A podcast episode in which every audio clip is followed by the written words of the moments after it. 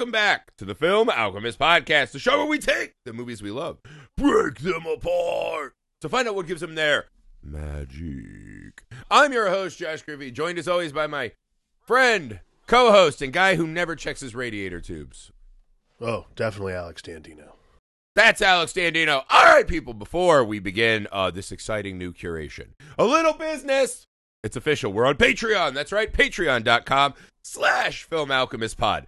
The best way to help us grow the show, the best way to support the show, but also the best way to get the most out of the show. We have an ever growing Patreon exclusive library over there. If you're one of our patrons, you actually get a vote on what goes in that library every month.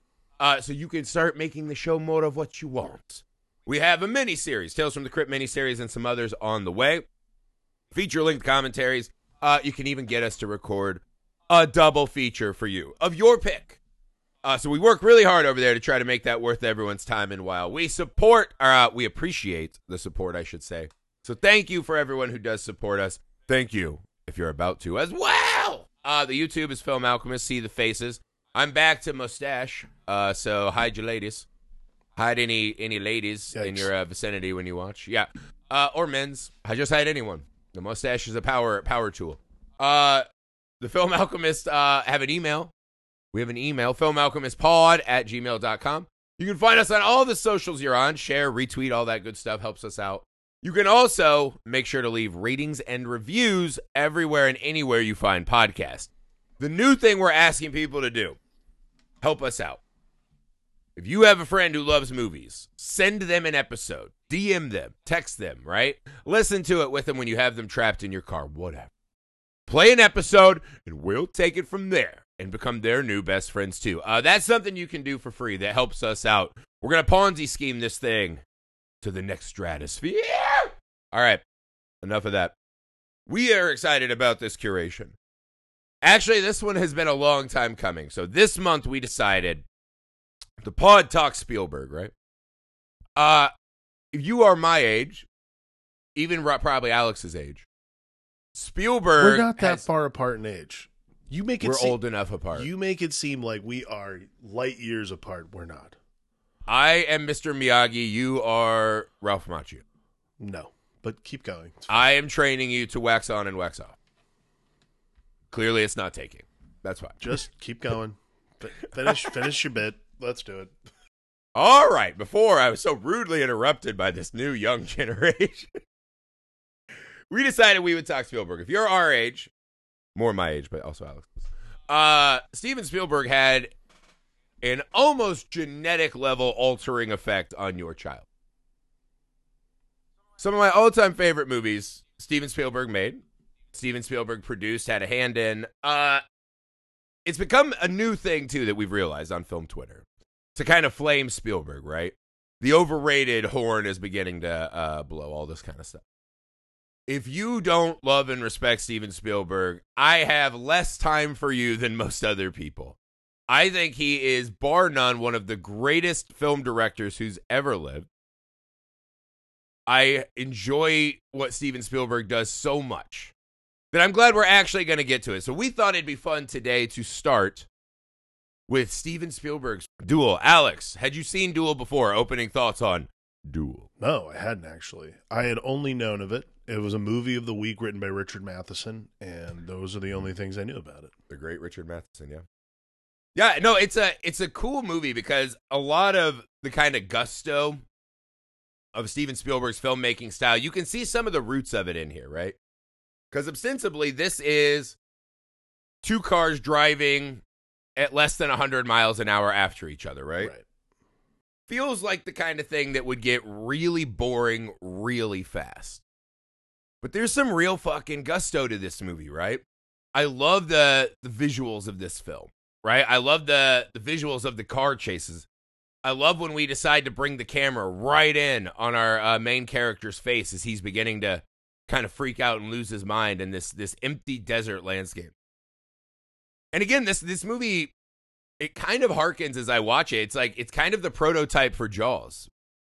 Right? This this supernatural truck almost just hunting down this guy, right? This giant larger than life uh monster film. And so I I fucking I love this movie and I'm actually stunned by what they're able to do cuz this feels like a movie that within 10 minutes you're like I would be uninterested in. But it is so fucking captivating once you start watching it. Yeah. It's hard to look away. I mean, I think that's just it's the power of Spielberg. Even at that young, even at even at that early in his career, I think he just knew. Well, if you saw The Fabelmans, he was essentially the Neo of filmmaking. yes, that is uh, accurate and true.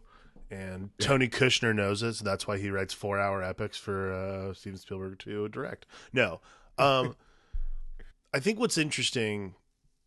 I'm glad we're doing this month because, like, I, you know, we always try to pick a director every year. Like, I think we did. Did we do Del Toro last year? Del Toro last year. like yeah. you know we always try to pick a director every year to do and i think it's fun to do spielberg because when you're in film school you always have to go through however long it lasts i think mine mine lasted probably two months um you always go through a phase in film school where you think spielberg sucks there's no way around it like you have to go through it everyone has it it's fine but you have to have that moment where like you think that what he does is commercial and overrated.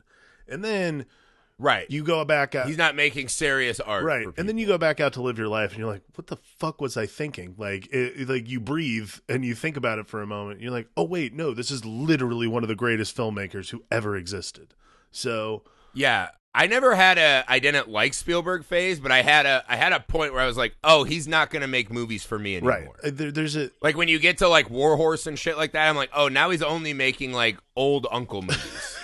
that's a good way to put it. so I was like, now our parts will will just will go a I think for way. me it was right after I got out of film school or I can't remember what it was around the time Munich came out where I was like I don't think I fucking love Munich. I don't. I was like, I don't think Spielberg's for me. He's probably not the guy that I like. He's not the filmmaker that I'm like obsessed with. And then I saw Munich. I'm like, what the fuck was I thinking? Munich is awesome, and so is Steven Spielberg. And yeah, I do not think there's a single person alive. Actually, I would say even like not even people like from our childhood, like like adults who just watched his movies. I think everybody's lives are somehow touched by Steven Spielberg in a way that you can't really necessarily fathom, but all of us have this like cultural indoctrination of Steven Spielberg's movies somewhere in our lives. There are things about well, he he's made a couple movies that are so fucking Yeah. wide spanning and That's the thing is, I mean, like, just between Jaws E.T. and E.T. and Jurassic, Jurassic Park. Park. Like some of these movies, they fucking really have reach. It changes the fabric of it changes the fabric of culture sometimes when he makes Yeah. movies. And that's pretty Yeah. not many directors do that. Pretty much no, well, pretty what much happens no is when when you're a younger man, you're looking for these guys that have all this fucking pizzazz, Yeah. right? It's like I remember loving Spielberg and George Lucas. Obviously, those were like big guys in Mm-hmm. my childhood. Then as I got older, right, you start finding like Kubrick. Yeah. You start finding David Lynch. You're like, oh, there's something extra here. This will make me different. Yeah. These are movies that a lot of my peers weren't watching, so it made me feel special. Uh, or like, oh, look at all these extra meanings, right? Spielberg always feels very kind of surface familial Americana to me, Right. right? Like one of his great powers, we'll talk about in ET, which we are going to do, is just that taking us into like a family home that felt like a family home we knew. Right. So there was something about those extra arty films, right? And then we start getting guys like Aronofsky and you know these guys of my my film school era. Yeah. Where you're like, oh, these guys have that extra thing that Spielberg doesn't understand. And I think it's one of those as you get older and you go back and watch his early movies.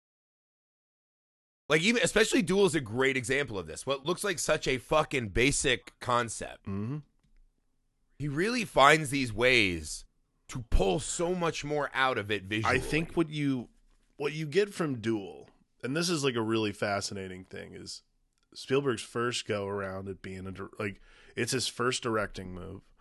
It's his mo- It's a movie of the week.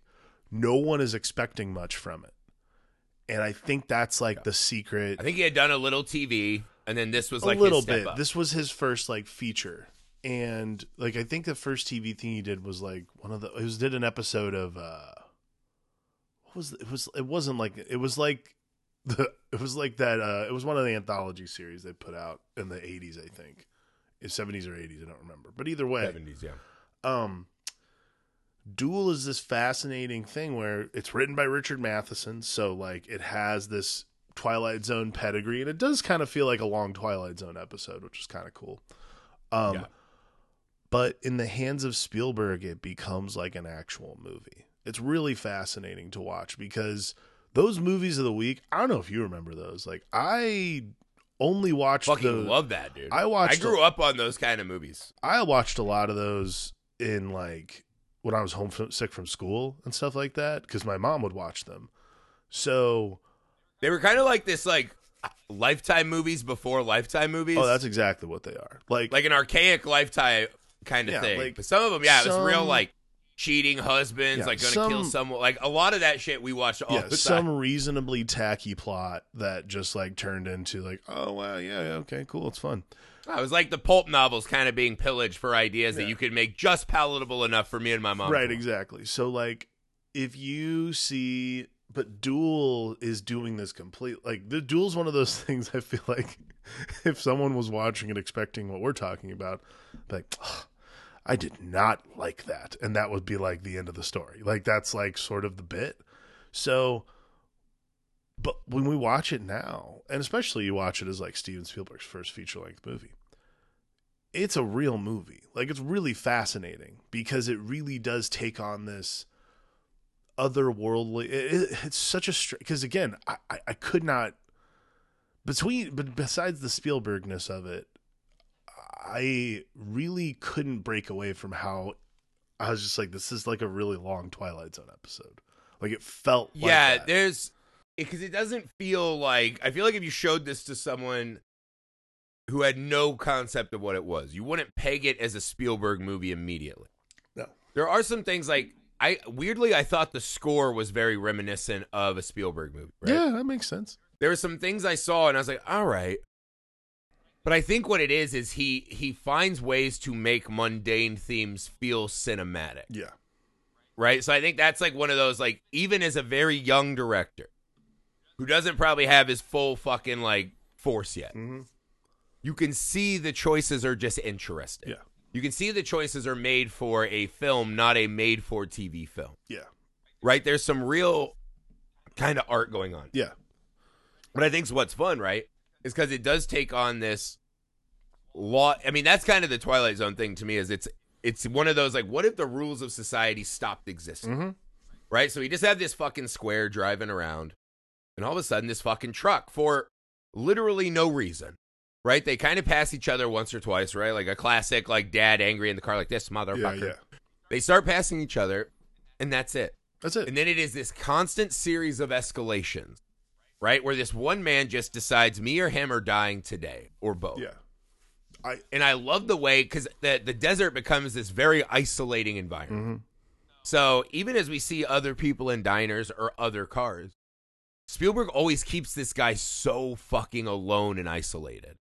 Right? Whether it's him telling the attendant who's like, hey, you need a radiator hose, he's like, yeah, right, this fucking upselling bitch Yeah. Right? Or it's the lady with like the snake farm, or he walks into the diner after he smashed the fence, so everyone already thinks he's a fucking crazy guy, Yeah. Yeah. and he's wearing a tie. He's not dressed like a fucking you know southwesterner. So there's always something that keeps him at fucking bay, right?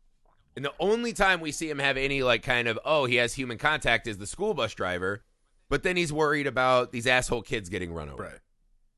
So it it really becomes this if the rules no longer apply, what do you do? And it is it's funny because I remember I can't remember if it was in the Spielberg documentary or because they have one on HBO. Now going to be the Max. Uh, as if the Saved by the Bell kids will hang out there. By the way, fuck eight fuck the Max. Yes, Fuck correct. that app. Neither here nor there. Ultimate ad free my balls. Uh the Max is already going to have been a thing for a while by the time this comes out. So we just sound retro- retrospectively angry. I can't even remember what I was saying. I was so fucking mad about HBO Max. It's stupid. It's a fucking stupid idea for an app. Yeah. But, anyways, neither here nor there. Either way, I I think what's it, a like for me watching it. What's the unique? And you've been out here long enough. You you were out here long enough to know. It is like the proliferation of like anything you'd ever want to have happen is like, oh man, how badly would you want just like honking your horn at someone mildly to just escalate to the point where you're like, oh, I'm gonna fucking kill this guy now. Like there is. Oh this- yeah, this is like lonely falling down. yeah. This is the this is the proliferation of road rage that all of us sort of like half dream of or like think might happen.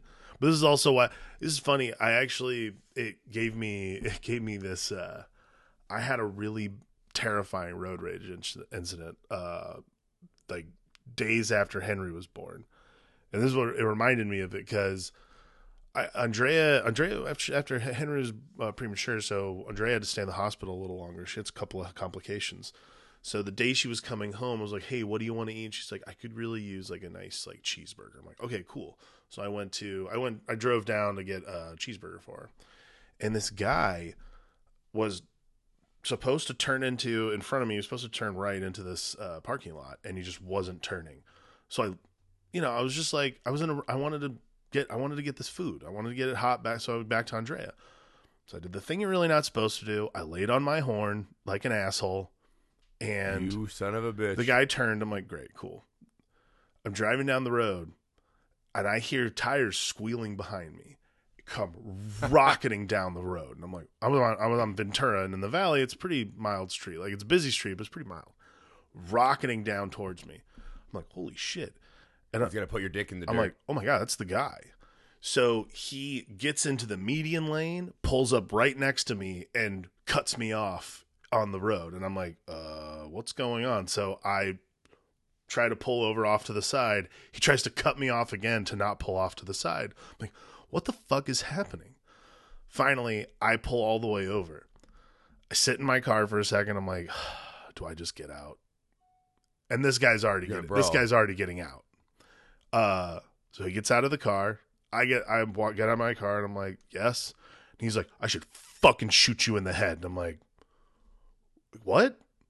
But why? And he's like, you don't you don't fucking think? You don't fucking think? You lay on your horn like that, you fucking asshole. I'm like, man, my wife's been in the hospital. I'm having a bad day. I'm sorry. He's like, oh yeah, you're having a bad day. That's my whole fucking life, bro. I should fucking blow your I should blow your fucking head off. He walks back to his car and opens his passenger side door. I'm like, oh my god, this guy's gonna put a gun to my head. And then he also opens up his um he also opens up his um uh back seat doors. He's driving like a suburban. And he has two uh two car seats in there. And I'm like, are you telling me that you have children but they're not here right now? I don't understand what's like I did not understand. That's why I was so fucking ready to fight to the death. and so I was just, so I was like, "Oh, hey, we have the same uh same car seats. That's cool." And he's like, "You have you have a fucking bad day. Every day of my fucking life's a bad day. Who the fuck do you think you are?" I'm like, "Dude, I just want to go. Like, I don't want to deal with this right now." And he's like, "That's right. That's right. Get the fuck out of here." And I'm like, "All right, I'll talk to you later, buddy."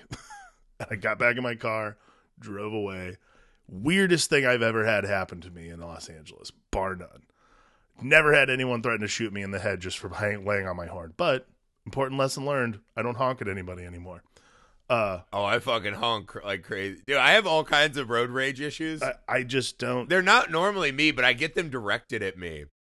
I'll never the the one that I was totally at fault to. So me and my friends used to do this thing. We lived in the country, and you know it's Indiana, so there's Yeah, like yeah. these two lane roads, right? So these fucking two lane roads where you're going pretty fast.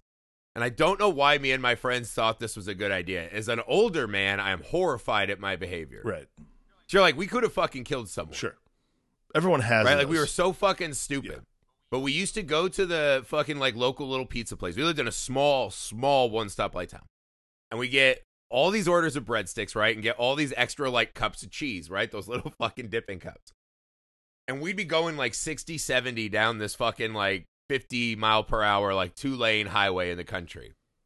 And if a car was coming opposite of us, one of us would lean out of the back window and fucking throw the cheese so it would explode all over their windshield, right? Oh my god. And you think it's fucking hilarious, right? We grew up watching Jackass and we're like, oh, we'll do pranks, like whatever. Never in my wildest dreams did I be like, I could cause someone to drive off the road and fucking die. right.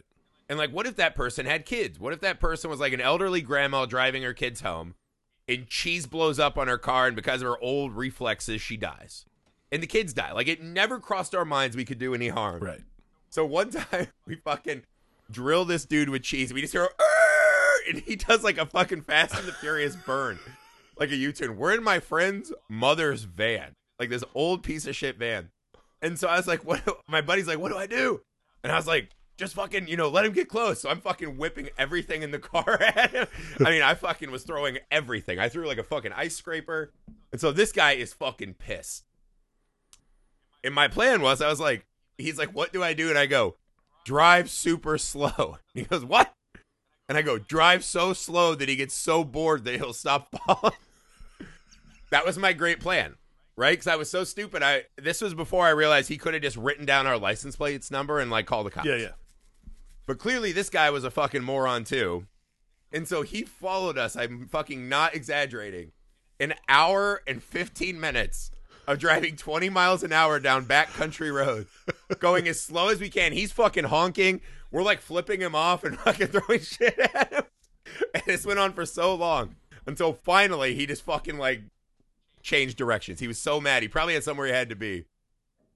But it, it's one of those things you don't think about, and that's what I thought was funny in this co- this movie. Right? Is the guy's like, "Oh, you think you can just turn your truck into a weapon?" Yeah.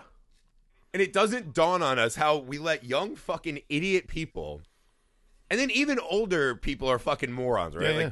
there are guys who get like those like I have a small dick cars, and they just fucking burn it through my neighborhood. All the time. Like they're they're not worried All about the time. burning running down a kid.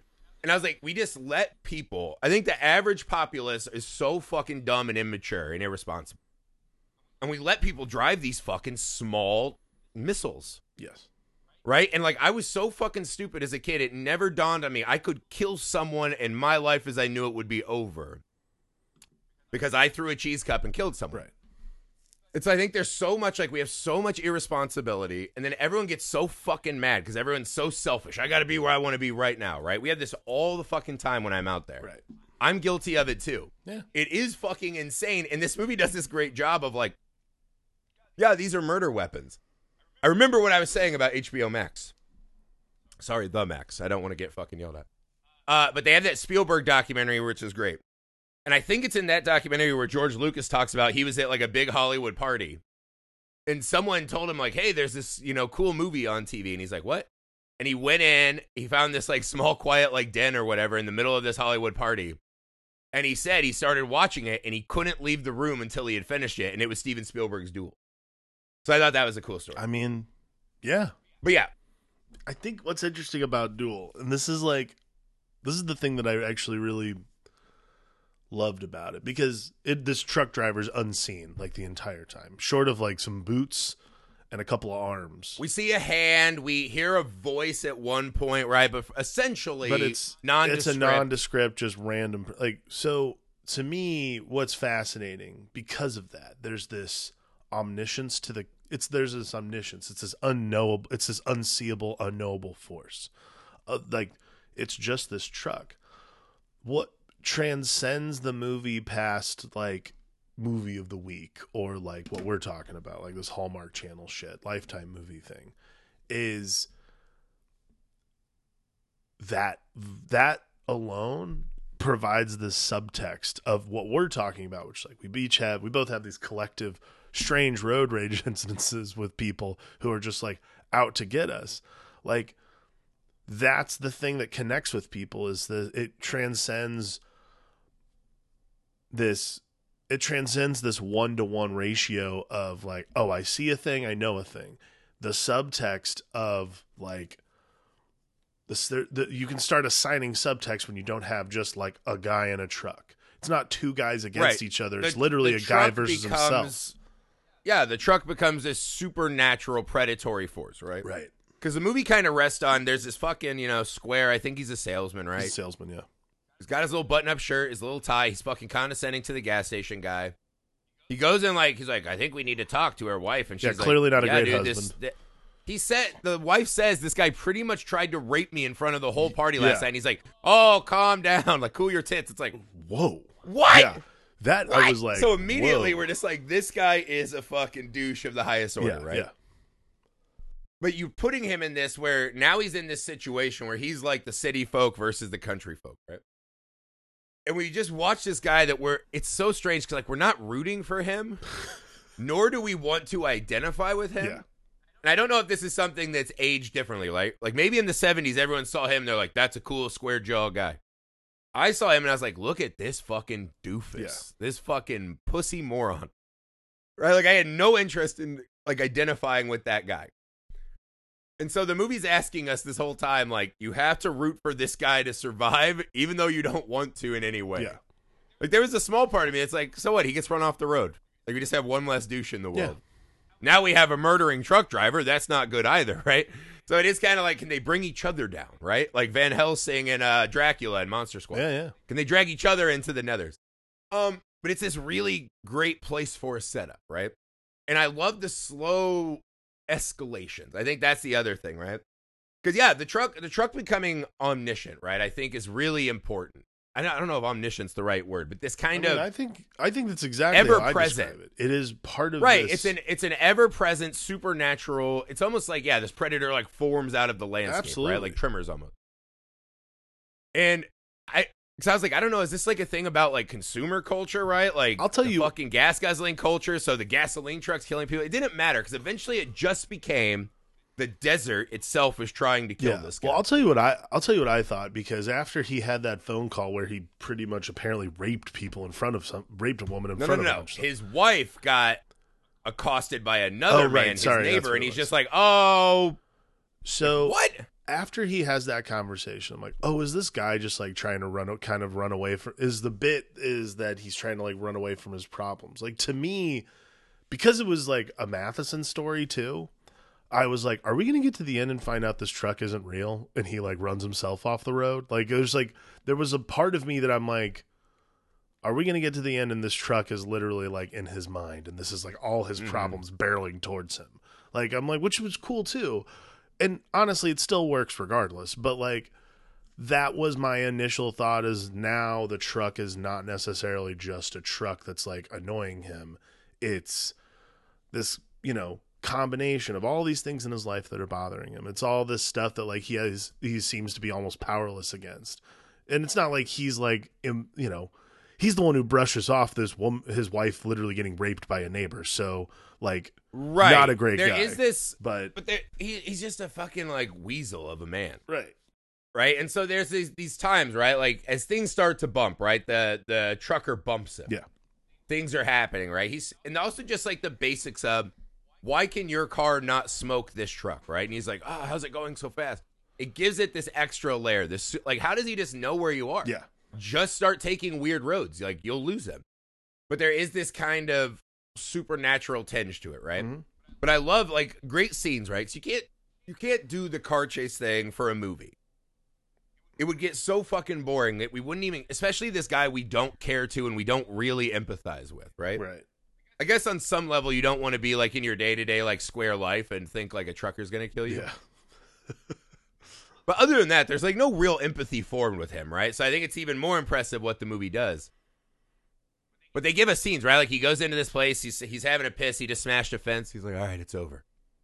He's like, "You just think, you know, because this is the one bad choice of the movie, right? Is he's in the bathroom and this voiceover starts, and I didn't know what it was. I thought it was someone in the stall talking to him. I'm just like, wow, like really pointed, like this guy's also having a bad day. He's like, you're just out there, and the cords you think are holding you up cut you down. You're back in the jungle, but that's all right. It's over. Um, and then you're like, oh, it's a shitty voiceover. yeah He goes and he orders like a cheese sandwich and wants ketchup, like weird shit. Like again, you're like, ew, this guy sucks. But he's just watching, right? And he sees the truck. So now he's like scared. And he's doing this, what do I do? right and he's looking at everyone in the diner, right? This camera move that's beautiful. It pans across the diner. All their faces are out of focus, right? Because we're focusing on him behind them. And he's like, Do I see the boots? Do I see, oh, that a lot of them have boots. Do I see this? In those moments of him panicking and trying to figure out, he's like, Why didn't I leave? That's the one thing about this movie that brings it down a little bit for me is the voiceovers. that's the It's such a confidently directed film. Just fucking follow your nose. Like those visuals are plenty. We don't need him going, maybe that's the guy. We know he's thinking, is this the guy? We all you've done the visual work to set it up. That reeked of like studio interference. That's what I was gonna say. It's it also yeah. Yeah. Same. I think it's just it's one of those things like these so I read that it's uh it was shot in 13 days and cut in 10 for broadcast, that's incredible. which is pretty insane. I mean, granted if that's the pace Especially the especially the edit. Yeah. Like this edit is fucking sharp, razor sharp. if the yeah, like if you cut the, if I did not know that's how quickly movies of the week got cut. So like I thought literally it just was a movie of the week like you just had it in the back catalog. So that's pretty impressive. But yeah, that feels like a studio note is like we don't really know what this guy's thinking. Can you please put some stuff in there that just says like oh this this guy's oh, okay cool yeah whatever like that's and you know Spielberg and early enough his career has like no power over anything so he's just like yeah sure whatever you want like pay me He's a guy delivering a job. which again Right. he's doing his job and like Spielberg is obviously a competent enough director even Excelling at, at his job, yeah, doing backflips. Yeah, but you know, th- you have to pick your battles, and I'm sure that was one of them where he's like, "I'm not going to win this one, but I get to at least edit this thing so that it's awesome." I'll throw in some shit. Yeah. I'll throw in some shitty VO just because. Well, no, he picked his fights. Like his big fight for this one, I remember him talking about was at the end. They wanted the truck to blow up, right? This glorious exclamation point. Yeah. And he's like, "I fought hard to kill this monster." Is how he described it. He described the truck as a monster. And he said he wanted that shot of the oil leaking down and seeing the monster bleeding to death. Yeah, So he fought creatively hard and he's like, I don't want the explosion. I want that oil shot. I think you could argue the slow death of that truck does almost nothing for me. Right? At the end of the movie, when the cars crash, right, and it's a dust bowl, Mhm. I don't see the truck anymore. I'm like, movie's over. Yeah, I'm that's it. completely 100% checked out. But I like that he's like, this is important and I'll fight for it sure, if you're gonna fight, fight for something that's actually worth fighting about. sure, I agree. And I think they saw it's worth it. At that point, no one gives a fuck what's happening in that movie. yeah, So right, the executive's probably like, "What does an explosion matter? Who fucking cares?" hmm And that those shots of it dripping and the tires still spinning, they're beautiful. They're beautifully laid out. They just don't have any impact anymore. But I think it's fun to hear him talk about that was like his fight for the movie. yeah, is that I want to see this monster bleed instead of explode. And I think it gets to that that Spielberg core. As that guy knows what to put on the screen. yeah, Even if you have umbrage with other things, like he knows what to fucking show us hmm and why it matters that he shows us. yeah. I mean that's Right? And it's nice to see that he had that from an early age. Because again, he's the chosen one of filmmaking. It's true. And that is exactly why, you know, that's why that last sequence is so cool, just overall. Like, and I I Yeah. agree. Like, I'll be honest with you. Yeah, an explosion would also do like nothing for me. Like, it's one of those, like, to me, that's a bad punctuation mark. Like, that's like, bad. it's like, eh, that's, that's bad punctuating. Well, it's like they're exploding our mind, Yeah. right? As it is, we sit and we're just like, oh fuck. yeah. Like, Like we're actually sitting with him and pondering the whole the, like last two minutes of that movie. You're just going, what the fuck was that about? What happened? Why did that guy decide he was going to murder everyone? yeah. Well, they, Like what was his day like? You're actually still kind of working in your brain. whereas if you do an explosion, that's it. Yeah.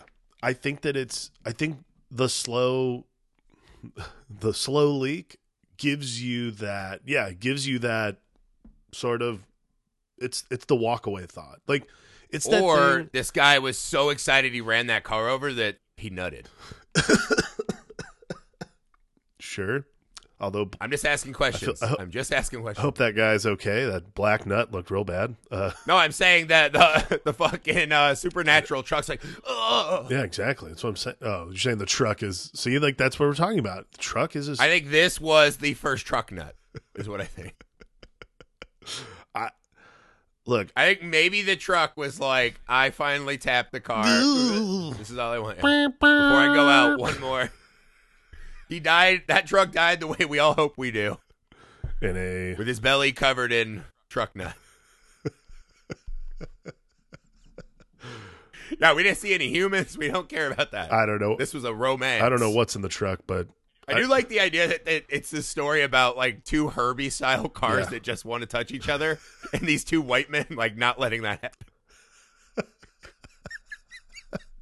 It's exactly what. I have an appointment. God damn it! I'm gonna lose the account. You can't be in love. and like the car winks, and then they go and Yeah. do the thing. Yeah, I Different kind of explosion, eh? Spielberg, very crafty. very sneaky. That's a veteran trick you had in your bag as a rook. I like. it. wow. Way to fit sex into that one, Spielberg. Nicely done. Yeah. That's not a thing we see often from Spielberg movies. Is sexiness. That's uh, that's fun. Well, no, because he filmed his mom and the guy having an affair, so he's he can't Stop. have sexiness anymore. Stop. I'm just saying what the Fabelmans told me. It is interesting to watch. I do have to say, everyone loved the Fabelmans. The propaganda-ness of that f- movie was kind of like, come on. Are we doing like a really self-reflective movie here, Spielberg? Yeah, like Like you were just already this world-class filmmaker, and all these little Boy Scouts were like tugging their pud when you showed them your war movie. really? there is a little look. Here's the thing: when you own, I mean, do your victory lap. You fucking exactly earned it. like this is like what it is to me is like when I see the Fabelmans, I'm like, when you pretty much own Hollywood, you can write whatever fucking story you want for your for your origin. Yeah. and it, I mean, he put Fable right in the title. yeah, like, I get it. I get it. It's fine, I get it. but you know, You're the little chosen one. That's fine. You know, and then you cast. You're Neo here to save us from all those boring movies of the week. That's fine. I mean, and then you cast, da- you know, you cast David Lynch as John Ford, and you let him do the David Lynch That thing. was cool. Which was which that was, was fucking cool. I'll- that was probably the best part. I'll of the say movie. you. I'll say this: all two and a half hours of the movie leading up to that was made it pretty worth it. That was really fun. Um, It's a fine movie. I'm not shitting on the movie. I'm just saying I don't love. It's the same reason I don't like war movies that have like a propaganda rah rah effect. This felt a little bit like Spielberg, like kind of twisting again, the mythology. a when little you bit. can, when you rule, when you rule Hollywood, You really put a harsh lens on his own mom, really, not on himself, really burned her, to, not on yourself. really burned her to the ground. Steven, Steven, Hello, Steven. Steven? Hello. Oh, you want to put your mom's affair on blast? But we got to know that you know fucking motion cuts and techniques from an early age. Steven. Steven, you knew how to do special effects while your mom was banging the neighbor. Steven. Hmm? Neither here nor there. Hello. This is actually like my worst nightmares that this that Steven Spielberg finally listens to an episode this, and the, it's this. this is the episode. And he's like, and then there's a world where Steven Spielberg's like, those two Those- fucking pieces of shit. Those two fat whites are gonna get absolutely. I think what this movie does though is again, it's a movie that should fucking run out of gas oh, nice. Li- earlier like in the thirty runtime. minutes in, for sure. Yeah, this like as a Twilight Zone episode, this makes perfect sense. How do they keep us engaged? But there is just these there are weird shots of like why does he run after the truck multiple times? There's this I am a fucking middle class white guy. This can't be happening. he runs after that truck and I was like, what happens in your mind? You think you're gonna fucking stop this truck, pull the guy out, and like beat him senseless? Like, what do you think's Yeah. gonna happen? Well, like But there is this like he's just this American guy. He can't fucking fathom. Like that scene when he's in the the fucking bar and he like slinks up to the one guy who's by himself. Right? So he's not gonna say that to the bar full of fucking, you know, boot wearing guys. right. He goes to that one guy eating a sandwich. He's like, hey man, knock it off. And he fucking smacks the sandwich. There's a part in his mind where he feels he has big enough truck nuts, he can fucking smack this guy's sandwich. Well, see, and this is the part that I And immediately gets his fucking ass kicked. This is the thing But that he's still running after the truck. He's still doing this like, I will not be fucked with. And it's like, Right. but you are. But are. see, that's like what I that that's the distinctly like American thing about it is you see someone who you think is your aggressor. So your immediate response is Yeah. what I'm going to do is confront it and I'm going to win by confronting it. And that's not how life you think this just not how guy's trying to kill you. Yeah. And you're going to say, knock it off. And he's going to go, my bad. My- oh, hey, that one's on me. That one's on me, gay. Sorry about that. That's what I'm saying. He's still living in his fucking like suburban mind. Yeah. And he's out here, as he said in the urinal in the terrible voiceover. You're in the jungle now, baby. Axl Rose quoteth Axl Rose. you in the jungle, baby. It's and he just can't and so that's what i like is there is this real kind of like uncoupling the two worlds yeah. and we just start bringing it down like there are these shots at the end where he's just like his car is spun sideways he like drifts into a stop or they're like nose to nose and it's just these two fucking entities Like now we're fighting to the death. This is it. Now we're gonna go for it. And I thought that part worked really well. I mean, I think what's in again the strength of the movie to me is actually the viewer introspection, and I think that's what really is. The viewer introspection. What does that mean? I mean, because there's not a lot of dialogue, because a lot of this lives in you know just diegetic sound and stuff like that. To me, Right. like you have to spend a lot of time thinking to yourself, like put your putting yourself in the guy's shoes, and not like yeah, there's terrible voiceover and whatever. Like that's like that's like movie of the week fodder. But what because there's not a lot of dialogue and because you're just sort of sitting there like with this look on your face, and like the whole time, like this just like sort of dumbfounded, like what is going on. What you have to do is start thinking about why and how and what is going what is going on, and like that starts Yeah. generating Why would I lose it so bad? I want Right. to kill someone on the road. that's what starts generating that subtextual conversation and that's what makes that again that's what makes this movie different than other movies of the week and why Steven Spielberg is Steven Spielberg because he knew that this movie well it was because it's a short story originally that Richard Matheson wrote so what he knew was he has to take a movie and make it an hour and a half long so how do you make this short story about a guy chasing a truck down interesting 40 minutes of driving, you still have another 40 minutes plus. Right. How do you make this Uh, work? Yeah, this guy existing outside you of the car. do what he you do what Spielberg has done his entire career, which is you mystify an audience by simply forcing them to sort of like kind of like look at themselves in the mirror in a way in a way and say like what would I do? Right.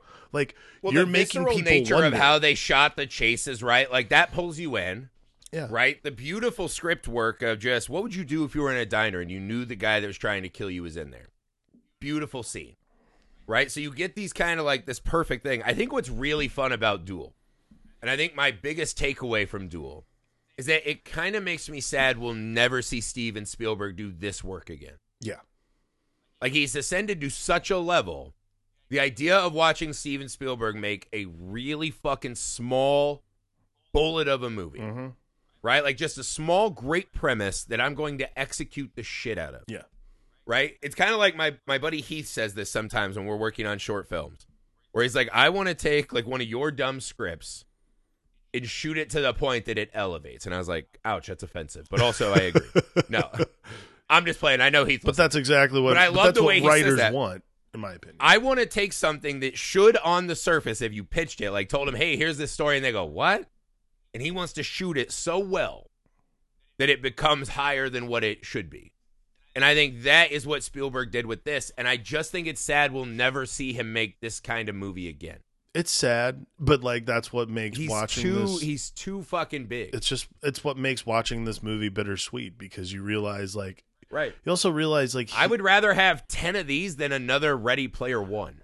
the other thing You could probably do 50 of these well, for the besides it that though like the other part I, the other thing I think about is what's like what actually like makes me sort of wistful for it is Spielberg did this and then like so quickly became the blockbuster man that we all know he mm-hmm. is because he's Steven Spielberg. Like he never really made like three indies and then got a shot. Like he literally made this and then I mean what, Jaws? Like what's the next movie? Might have gone right to Jaws from Like- this, if I remember right. and we all know Jaws is this massive blockbuster movie. Like it's just this, but like, Oh, I mean, like one of the seminal movies of our life. right? It's weird to think that this is like the only quote unquote indie that Spielberg ever made. I mean, granted, there are other indies he made, but either way, like this is the only like small movie he ever made. Everything else has become this huge thing. It's it's fascinating, and I, but I get what you're saying. Like it's fascinating and still sad.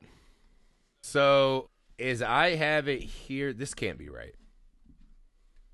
They said there's another. I've never even heard of this. A Steven Spielberg directed movie, Something Evil. I don't think I've ever even heard of that. Interesting. But Okay. yeah. So Jaws is like his first like big big movie. Something. Yeah. This doesn't even have Duel listed on it. So there has to be something wrong on Sugarland. Express. That's the second movie. That's the next movie. Sugarland Express. That's what I was missing. Yes. That's what it is. Okay. Okay. Oh, this has him as an actor. Holy shit. Okay, so I was looking at Steven Spielberg's actor list. My bad.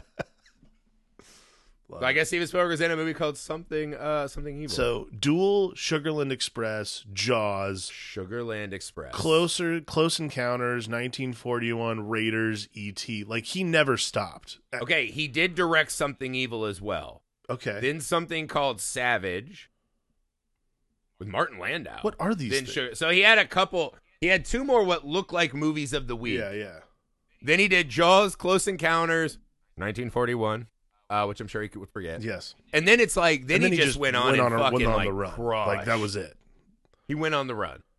Yeah. No, he went hard. Honestly, I would say Jaws, Close Encounters, and 1941, Raiders, E.T., Twilight Zone, Indiana Jones, Color Purple. Yeah. Amazing stories I've never heard of. Empire of the Sun, Indiana Jones, Hook. Like he's been on a run essentially his whole yeah, career. like he's never not. I think this is Because you could also say reboot at Jurassic Park, right? Jurassic Park, Schindler's List, Lost World, Amistad, Saving Private Ryan, AI, Minority Report. like he's never. catching, I mean, this is like this is the thing is he never even the movies that we're all like, oh, it's not my favorite Spielberg movie. Like right? even, Even those when you get to Tintin, Warhorse, Lincoln, Bridge of Spies, like who fucking cares about that? even those or at least I'm sure a lot of people but do. like even those are not bad movies. Like this is like a they're great movies. this is a crazy thing is like in the pantheon of Spielberg movies, there's not a movie like, well, that fucking. Well, I mean, like, I guess maybe Yeah. 1941, maybe, but like either way, it's like well, that was. even then, like, but even then, it's all right, not- he tried a he comedy. tried a comedy, whatever. But you're like, wow, like this guy never missed. It's a weird thing. He never well, even missed. his misses are pretty watchable. But Yeah. if you look at like the grand career, ninety to eighty to ninety percent of his movies are like beloved. yeah, absolutely, one Right, hundred and then you get your film hipsters that want to shit on him because he's a commercially successful director. Impo- like again, everyone, ha- everybody in film school has to have like it doesn't have to last a long time, or it can last your entire career if you want. It doesn't matter. yeah, Everyone has to go through that little phase where you're like, well, commercial Spielberg, I'm not really into that. I'm more of an art house guy. And then you get over it like and you're like, what was I thinking? Like this is like this man is literally a master. And Oh, dude, I never liked ET. I saw it in the theater last summer with my kids when it came back to theaters. Mhm. I was fucking blown away by that. Movie. it's so good. It, Like he he just makes these wonderful fucking tales. He knows what to put on the screen. He always shoots with gusto. He almost always has John Williams doing his score. yeah. So I'm like, the guy just knows how to fucking get the crew, how to get the shot, how to get it on the screen, and how to normally do that in a really fucking efficient and amazing way. Yeah. It's hard. I mean, that's the thing. I just don't. I can't imagine what is the real argument that Steven Spielberg, even if he had just done like Jaws, Close Encounters, E.T., whatever, that would still be one of the best fucking directing careers Yeah. that has ever happened. Like, how can you argue that this guy is not? I don't know if you do top five, ten, right? Maybe you have international I mean- directors you like a lot more. Maybe No, no, no, no. stylistically. Top The fact that you could say top 3, this man. guy is not an incredible director. in the in the mount Maybe he doesn't make your flavor of movies. That's fine. That's fine, but you How cannot the fuck deny can you not have him as one of the best directors who's ever he lived? is a he is a like in the Mount Rushmore of directors, like he chiseled his own face in there. Like there's no way you can't have him up there cuz he is incredible. Like it doesn't matter. I mean Yeah, internationally he or would, not. he would probably be on mine. he has to It'd be him, Kubrick, Hitchcock, probably Kurosawa for me. I couldn't even tell you. I couldn't even But that's what I'm saying. outline. But Take away like top five, tops, whatever. You cannot make an argument that he is not one of the greatest directors who's ever lived. yeah. if stylistically and like emotionally other like Kevin Smith meant way more to me than Steven Spielberg as a young man Same. who decided I wanted to be a movie maker. Mhm. I would not argue that he's a better filmmaker. Like I don't even think Kevin Smith would argue that point actually. Pretty routinely. I can tell you for a fact he wouldn't. He always argues that he's not a good Yes. director. But it doesn't matter because his movies meant a lot to me. Right, same. Those are mine now. I don't care what he thinks about them. Um, but neither here nor there. I thought this was a good one because yeah, I was telling you I was on film Twitter one day, uh, much to my chagrin, and just realized that apparently Hook, everyone hates Hook. Yeah, that's And insane. it's like I fucking loved that movie when I was little. Same. I watched it with my kids. I still fucking love it. It is pretty fucking long. it's really long. But it's fun. But it's great. great. It's got Robin Williams. Like, what the fuck? Like, Dustin Hoffman's crushing it. Anyways, I'm very excited to go through and just watch some Spielberg movies, Me too. man. That's how It's I feel about month. that guy. I'm always excited to be like, we're going to watch them. And then, dude, we could do a whole other curation on just Steven Spielberg produced movies Exactly. that are fucking great and kind of have a Spielbergian vibe, right? Then you get into Poltergeist, Zemeckis directed movies. by Tobe Hooper, right? Yeah, then you get into the Goonies. You get into all these fucking movies that kind of feel like they have some of that Steven Spielberg touch, even though other people directed Right. them. And like, He just had a great career, man. There's- and it's still going. He was still nominated for Oscars this year. yes. So hopefully, us saying he's one of the greatest filmmakers of all time, and if he listens to this one, has made up for the fact that Griffey flamed him for the Fabelmans. There's no way Steven has made it to the end of this episode, first off. But I do think he is truly like one of He the is. great gifts that a Absolutely. movie lover's ever got. There's no, That's no it. question. That's it for Duel. That's not it for Steven Spielberg. Uh, we're going to live in this berg for a while more. For the rest of the month, awesome Patreon stuff coming on. Uh, so go to patreon.com slash Film Alchemist Pod to help us uh, grow the show, help support the show, and get more awesome content. So thank you guys for doing that. The email filmalchemistpod at gmail.com, the YouTube Film Alchemist. Share these episodes with a friend. That'll help us out a lot. Do five star ratings and reviews.